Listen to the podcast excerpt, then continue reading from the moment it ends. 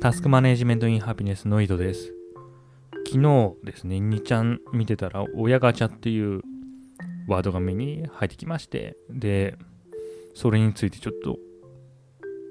考えたんですよね。で、ちょっとあのソース見に行ったら、現代ビジネスのオンラインの、まあウェブサイトの記事がソースでした。で、まあ、親ガチャっていうワードに関してわーわー考え考えてたんですけど、その実際の記事っていうのは、なんだろう、そういう、なんだっけ、こういうワードってそのバズワード？みたいな軽いノリではなくて、結構、あの本格的な読み応えのある記事だったんで、ちょっとリンクまた貼っとくんで、気になる方は読んでみることをお勧めします。で、この記事を書いたのが、というか、ま、まずタイトルね、まあ、親ガチャっていうワード使ってるんですけど、パワーワードか。パワーワード使ってるんですけど、あの、記事のタイトルは格差拡大、貧困増大、それでも若者の生活満足度がこが高いこれだけの理由っていう。で、サブタイトルが若年層に広がる宿命論的な人生観っていうもんでした。で、まあ、最初のね、出だしが、親ガチャに外れちゃったよ。昨今、学生たちの会話に耳を傾けていると、時折そんな声が聞こえてくるようになったっていう書き出しなんですけど、これ書いた人が誰かっていうと、あの、筑波大の教授が書いてるんですよ。筑波大でそんなセリフが聞こえてくるようになったのも世も末ですよね。マジで。まあわかんないですけどね、他の大学とか、まあいろんな高校とか行って、あのー講義してるから、そういう時に聞こえてくるのかもしれないですけど、親ガチャに外れちゃったよと、まあ言うと。で、まあこれ、まあ詳しくはね、この記事読んでいただきたいんですけど、まあ親ガチャに外れちゃったとかいういうことを言ったりする一方、その若者の、まあその、今の生活に対する満足度っていうのは、まあそれほど低くない。で、それがな、なんで、まあそんなギャップが生じるかっていうと、結局、満足度っていうのは、まあ逆か、不満不満っていうのは期待値から、まあ、現状を引いたそのギャップが不満になるからであると。で、詳しく言うと、その期待値ですね。期待値が今の若者は低いと。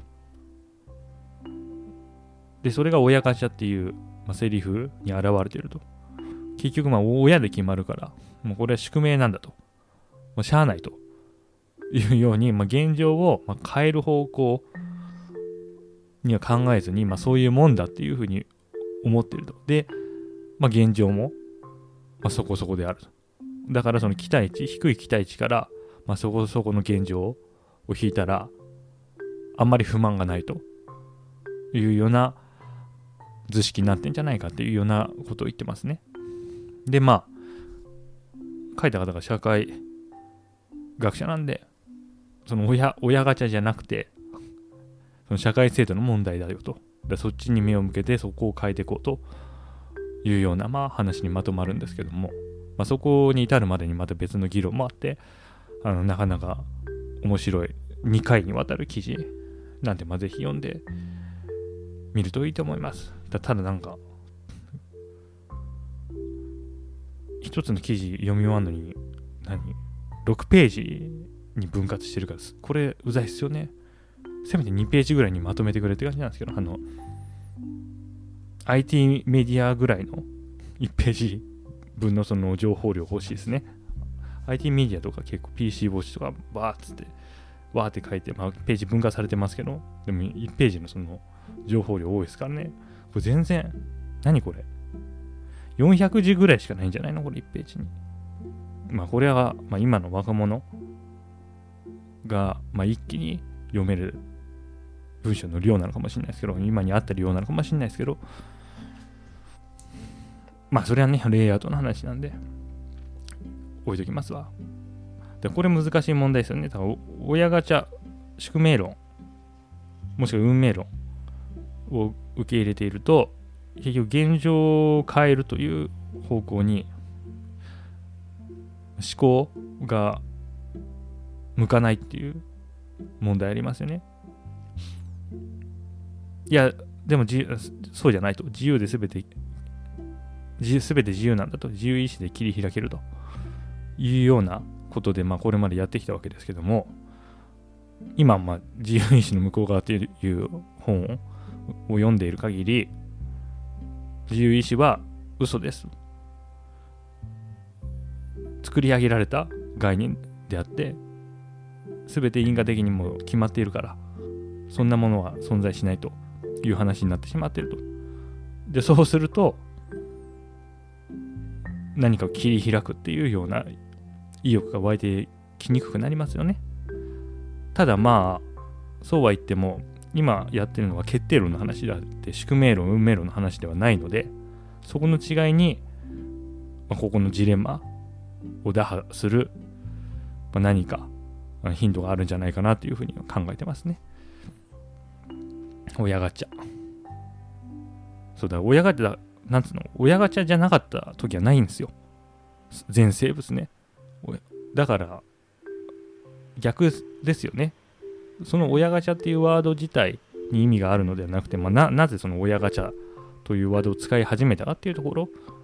なんでしょうね、ポイントは。まあ、まず、ま、その共感とかそ、んなこと分かってると。親で決まるっていうのは分かってるけども、わざわざそれ言い出したってことは、ま、そういう気分なんだよっていうのに共感してほしいんでしょうね、そういうワードを使う人たちは。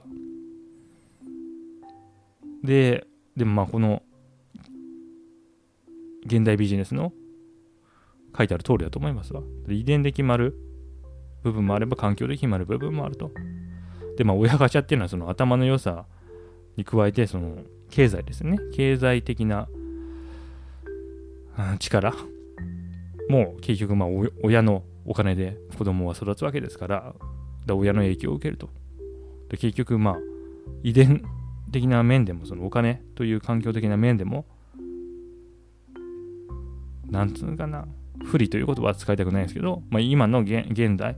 社会の構造の中では、不利な立ち位置にいるっていう話ですね。で、まあ、遺伝はもうどうしようもないんで、で変えられるとしたら、環境の方であると。で、それが経済格差なのであれば、その富の再分配の仕組みがおかしいんじゃないかというところに、まあ、行き着くなと当然というか、逆に言ったらそれ以外の解決方法ないんで、まあ、そこを模索していくしかないっていう、この筑波大学の社会学者の方の言う通りだと思いますね。はい。ということで、本題に戻ります。えー、自由意志の向こう側ですね。で、今日は、第2節第6章自然化された運命論の第2節自然化された運命論。その1僕らは利己的遺伝子の操り人形だろうかと。でこれがこの本の初めにに書かれている主題の一つなんですよね。あの紹介してなかったかな？紹介したかな？もう覚えてないけど。僕らは利己的遺伝子の操り人形だろうかと。でこれが因果的決定論を、まあ、話題にする上でのその不穏な帰結の一つですね。で、それについて話していきます。で、まずは20世紀後半の進化生物学の発展から新たなタイプの決定論あるいは自然化された運命論が導かれる可能性を考察するというふうにあります。で、これちょっと長いんですよ。かなり。なんで、利己的遺伝子の話に入る前までを今日やろうと思います。で、まあ歴史のおさらいですね。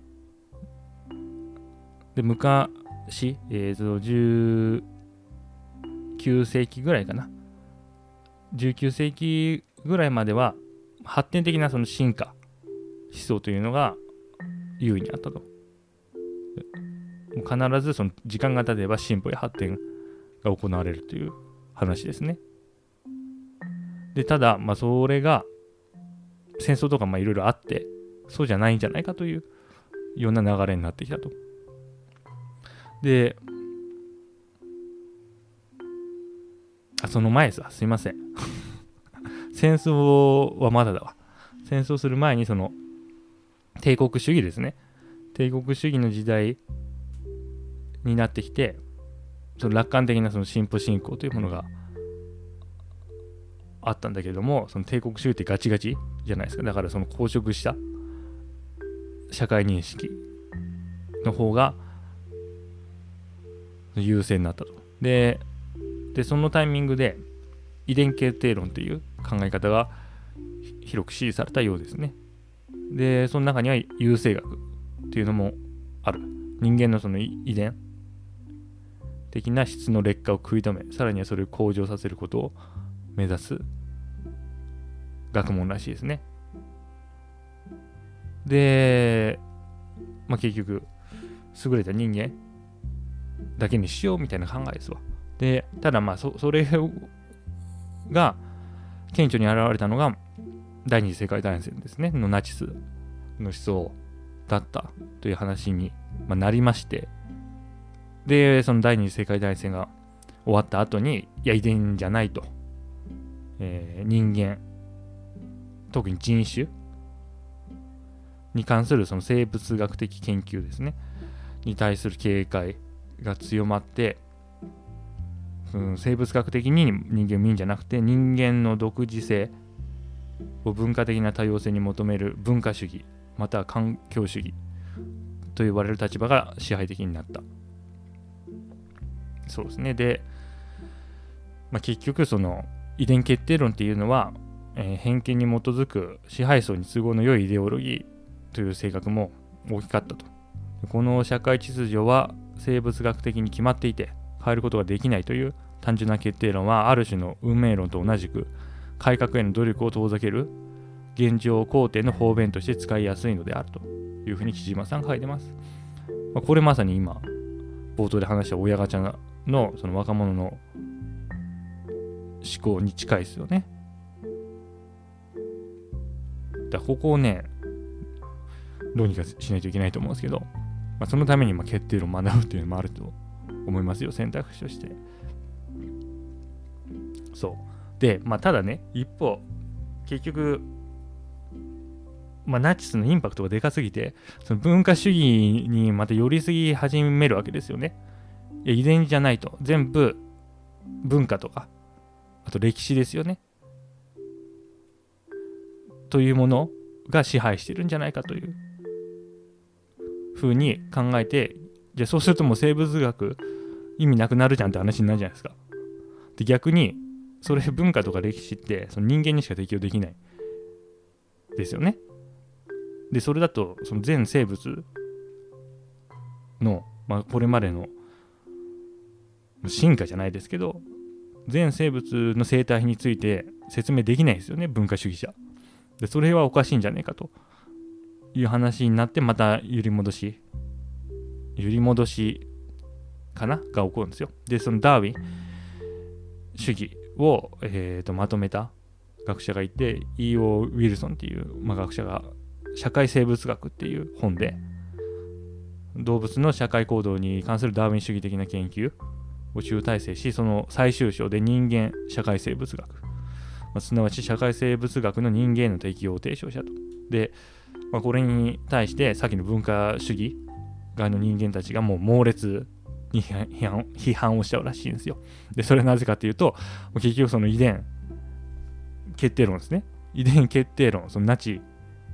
の過ちですよ。に遺伝決定論をまたこいつが流行らせようとしてんちゃうかっていうような、まあ、考えで攻撃したわけです。うん。で、まあ、その批判っていうのは、まあ、優勢思想とも関連する社会ダーウィン主義というような、まあ、レッテルをこの社会生物学を人間へ適用しようとする、まあ、論者たちに向けたらしいですね。でまあ別にその論者側が社会ダーウィン主義というふうにその自分たちに名乗ってるわけじゃなくてその批判する側が、まあ、このレッテルを貼っただけだという話があるそうですわ。でそんなもん存在しだこれ要はありますよねその攻撃をさする側がさ勝手になんか名前つけてさあのレッテル貼るやつね政治とかでもありますよね。右とか左とか。だそういうような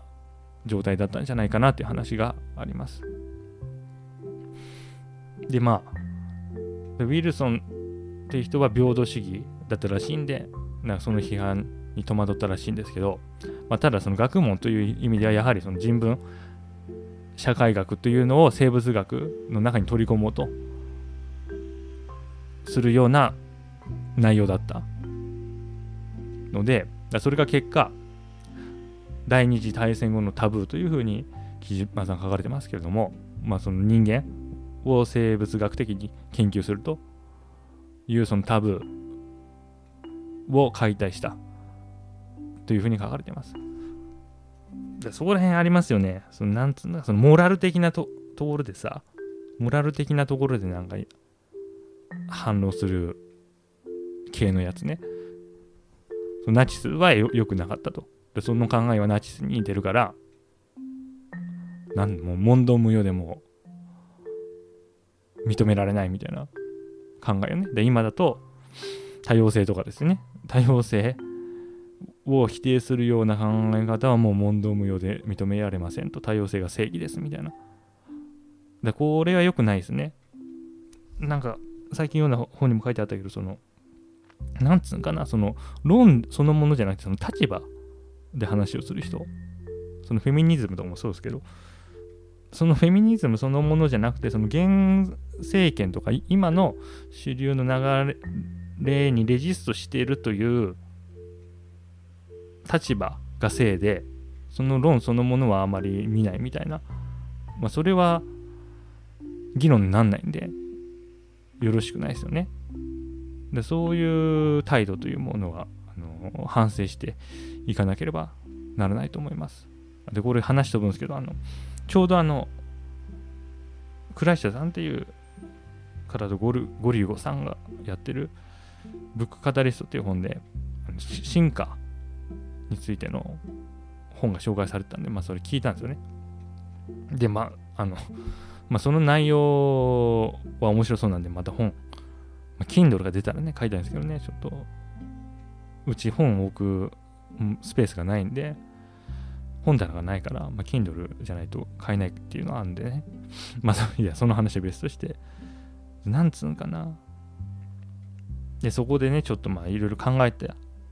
なんかね、まあ、これいかな、いかんなっていうことがありまして、なんつうんかな。なんか、本をたくさん読んでたら偉いみたいなのってあるじゃないですか。でもそれってお金をたくさん稼いでたら偉いっていうのとその量という面では一緒ですよね。量を評価するっていうところで。で、まあ、そこまではいいんですよ。で、それを良しとするか悪しとするかっていうところで、なんかこういう罠、さっき今話したその立場、そのポジションですよね。ポジションにこだわる罠みたいなのが発生するんじゃないかなっていうふうにちょっと思って、で、両方、いやもう量を持ってるやつはすげえっつって、両方肯定するんだったら、矛盾しないと思うんですよ。本をたくさん読んでその知識がいろんなところで結びついてあ新たなその地平を見ることができるとかねいうことも言えるしそのお金を持つ人間にしか見えない地平もあると思うんですよ絶対あると思うんですよねそれはその少額な規模で言ったら例えばまあ iPad 持ってる人とタブレットは、まあ、その買えないですね。まあ、優先順位的に買えない人がいたとして、iPad を使って何かやる人にしか見えない、その地平っていうのはあると思うんですよね。だから両方すげえっていうのはあると思うんですけど、そのお金を稼ぎまくってる人は批判しつつ本を読みまくってる人を褒めるっていうのはそれなんか違う気がするし別パターンでやっちゃうとその量じゃないと本だろうが金だろうが量を読んでるからそのなんでひれ伏すっていうのはちゃうだろうというような立場もなんかその本とかそのお金っていうもの自体を見ずにその概念的にそのポジション的にいや量じゃない質なんだとか量いや量でも質でもないと何もないんだみたいなポジションに立ちが立ちたいがために両方を批判するみたいないう、まあ、論も自分の頭の中で一瞬組み上がったんですよ。でもだこれはいかんなって思ってやポジションじゃないですよね。そのポジションを守るために何か考えたり言うんじゃなくてその一つ一つのその辞書を見て、まあ、論理を組み立てていかないとあのー、まあね批判ばっか政治的な批判ばっかしてるようなあのポジションの人と同じ位置になってしまうなというちょっとなんだろう反省をねしたんですよ。あそうそういう話それだけ。それまた考えなければね。だ陥りやすい罠なんでちょっと自分特にね自分あの批判精神に飛んでますから批判できんだったら何でも批判する感じになっちゃうんでちょっとそこは慎重にいきたいなというふうに思いましたね。で何の話だっけ？あそうそうそうそうえっ、ー、とまあ歴史遺伝系っていうのがまあまずありますとでそれがまあナチスのおかげで、えちゃうやろ、文化やろと。文化主義、環境主義に逆に振りましたと。いやでもそれは行き過ぎなんちゃうかということで、また、このウィルソンの社会生物学っていう本のおかげで、まあなんだろう、あ間、やっと間を間をまあ取れるようになったっていうような話ですね。で、まあ遺伝決定論っていうのは、あの、この自由意志の向こう側で話してる決定論と自由問題を直接主題とする主張ではなかったと。で、だそれが関わっていた問題、あるいは論争は生まれか育ちか。論争と呼ばれる論争であり、遺伝決定論はこの論争の中の生まれを支持する立場を指していたというふうに、吉間さん書いてますね。そう。で、まあそれが、まあ結局両方じゃないのと 両方でしょうっていう話にこのウィルソンの社会生物学をの人間の適用という主張を持って、まあ、落ち着いてきたという話です。で、まあ、ただそのウィルソンっていう人もその昔の遺伝決定論をただ蒸し返してきたわけじゃなくて、まあ、新しい知見、新しい視点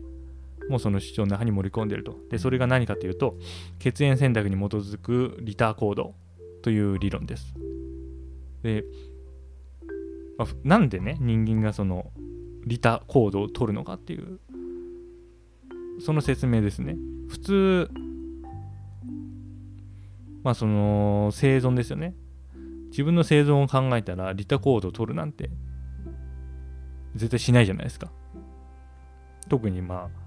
獣に襲われてる時にほ他の人を助けて自分を犠牲にするっていうことは自分が生存できなくなっちゃうから普通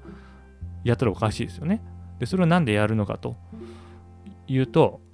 まあその個体で見るのではなくてその種種の生存という観点から自分を犠牲にしてただまあ全滅全滅じゃないわ、えー、仲間が10人いて5人犠牲にすると。利他行動を取らずに5人犠牲にして自分も逃げるという行動を取るよりも自分だけがしんがりになって犠牲になって9人が生き残るチャンスにかける方が種の生存にとって有利だから利他行動というものを人間は行うというような、ま、理論をこの社会生物学でウィルソンが提唱したんですよね。で、これまでのそのダーウィンの説明だと、この利他行動に関しては説明できてなかったんで、これがそのダーウィン主義の説明の及ぶ範囲をさらに拡張する結局どっちにしろその種の生存という目的のために行ってるわけですから。なんつうのかなこれ難しいですね。でも種の生存でいいなそうあの個体にまあ個体でもいいんかな。いいや個体でも種でもいいですけどまあ一応目的論は自然化されているけれどもやっぱ種だな。種種族のその生存っていう目的は自然化された目的論の目的ではあるからそれの説明できる範囲をこの血縁選択に基づく利他行動という理論で拡張したという話ですね。そう。で、ここからちょっとまあ、話がね、込み入ってきまして、ちょっと話飛んで、機械の話になります。で、まあ、ここ先にこう名前、言った方がいいな、えー、別の形で進んだ自然化された目的論についてという、こうですね。で、機械というものがありますと。で、前の説明だと、その機械が自然であるというのは2種類意味があって、1種類目の意味は、その機械が自然法則に従っているという意味で自然であると。で、2つ目の意味は、設計者の意図が叶っているから自然であるというこの2つがありますっていう話をしました。で壊れた時計っていういうのは、1種類目の意味では自然だけれども、2種類目の意味では不自然であるという話でしたね。で、これがその20世紀に入ってくると、なんつうのかな、まあ、もう1パターンっていう、もう1パターンが増えるわけですね。それがまあ、自然化された目的っていう話につながってくるんですけど、20世紀になってくると、サーモスタットっていう、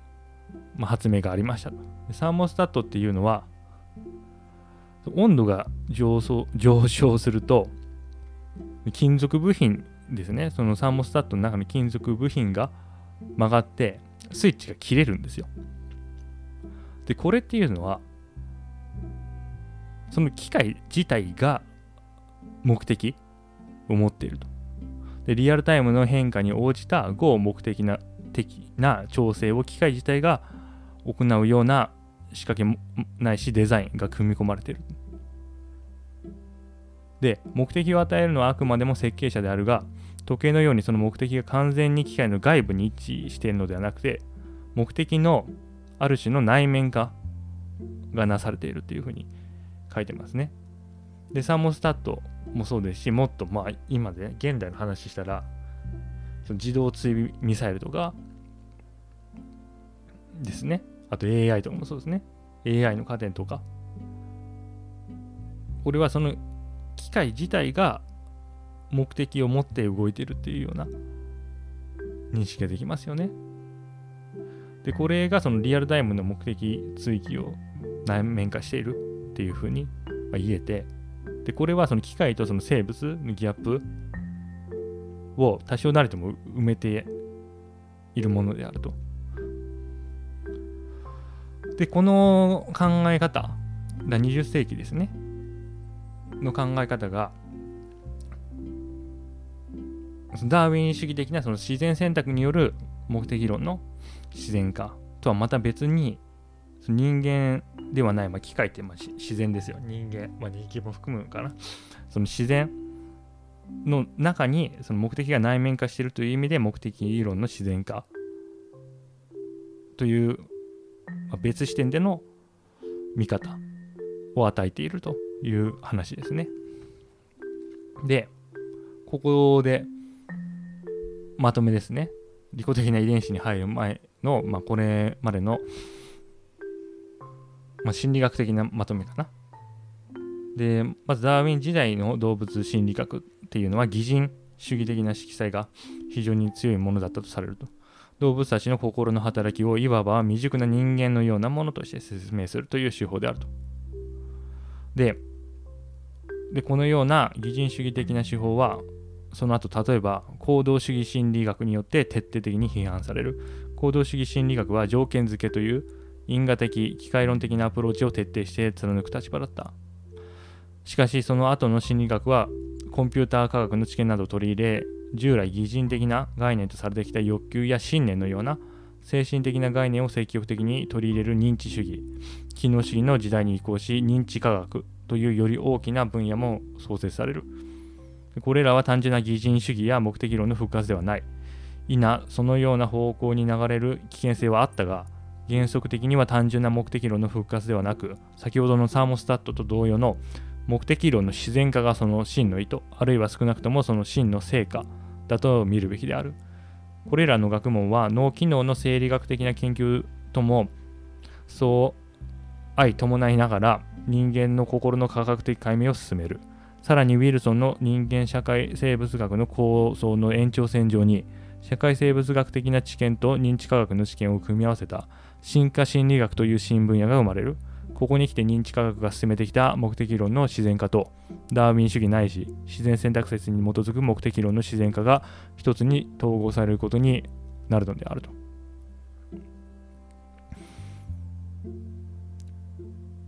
そういう話です そういう話。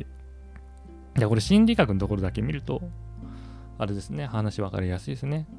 あれでしょ、あの、まあ、動物心理学はともかく、その行動主義心理学ね、その条件付けとかってあれでしょ、パブロフの犬とかでしょ、あれ。で、これすごい機械的に見る感じですよね。だから、タスク管理とかでも採用されやすいと。その条件をつけとけば、機械的に人間というものが機能するだろうという考え方ですよね。で、まあ、それは、そうじゃないんじゃないのと、もうすでに否定、否定とか批判されてるんですよね、その認知主義、機能主義で。で、そこにその欲求とか信念というものが入ってくると。で、まあ、ここら辺も今、ライフハックとかで、多分そこら辺、認知主義、機能主義の研究、成果とかが、ハックとして広められてる感じかなというふうに思いますね。そう。で、今はそこを、まあ、ベースにして、その進化心理学っていうものが、そういう分野があるんですよ。で、進化心理学、あと進、自分が読んだら進化倫理学かな。ここが面白いんですよね。で、ここを中心に、今、私、タスク管理考えてるんですよ。なんつうんかな、その、機能主義とかね、認知主義もありますけど、それってなんか、全生物に適用できない。と思うんですよ。でできるのかもしんないけども。でもな、なんで人間が、まあ、そういう認知をするとか機能をするのかというところまで踏み込んでるのが進化心理学ですね。でそこを、その根っこの根っこですよね。で人間が、えー、A という入力があった時に人間は B しますとかいうのはいいんですけど、そこって根っこじゃないじゃないですか。その見えてる現象ですよね。そこじゃなくて、さらにその根っこのなぜ人間というものはそういうことをするのか、あのサブスタックの録音後期にも書きましたけど、その罪とか罰とかいう概念を用いるのかというところまで考えて、それをベースにタスク管理を考えていくというのがいいんじゃないかなというふうに思うんですよね。うん、その進化？心理学？か、その倫理学かな？わかんないんですけど、やっぱなんつうんですか、その、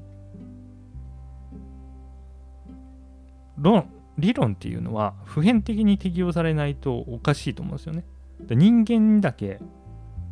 適用される心理学って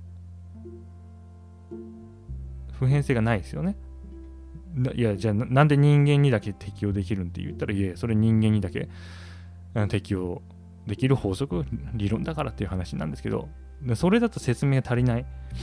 じゃないかなっていうふうに思うんですよ。だからその理念ですよね。その理論というものはもう普遍的に全生物に適用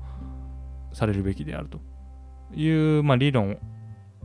があるその進化心理学とか進化倫理学っていうのは非常にも興味ある今分野になってます。ですね。そうそう。だからその、まあ、こういう流れがあったけれども、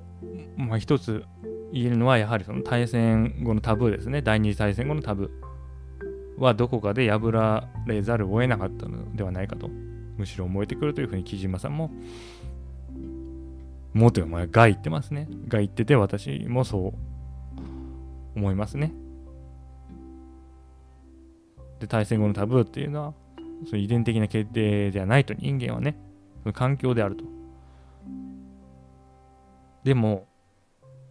現実はちゃうでしょうと。だそういうなんつうんですかその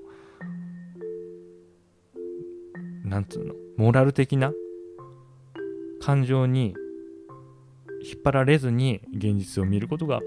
重要じゃないかなっていうふうに思いますね。いや、あの、親ガチャじゃないよと。努力でどうにかなるんだよっていうのがまあ文化主義ですよね。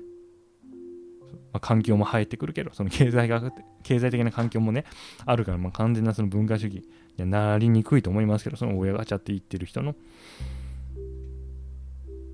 なんつうんかな、その立場からすると、まあでもまあ、両方だから、遺伝と、まあ、文化ですよね。両方だから逆に言ったら、100%親勝ちじゃないわけですね。で、まあ、この割合的な見方すると、例えば20%が親ガチャではない部分で決まるっていう話をすると、やもう20%しかないやんっていう頭になっちゃいますけどその 20%20 をひっくり返したらそのルート分岐みたいに別のルートに行けるということもありえますんで、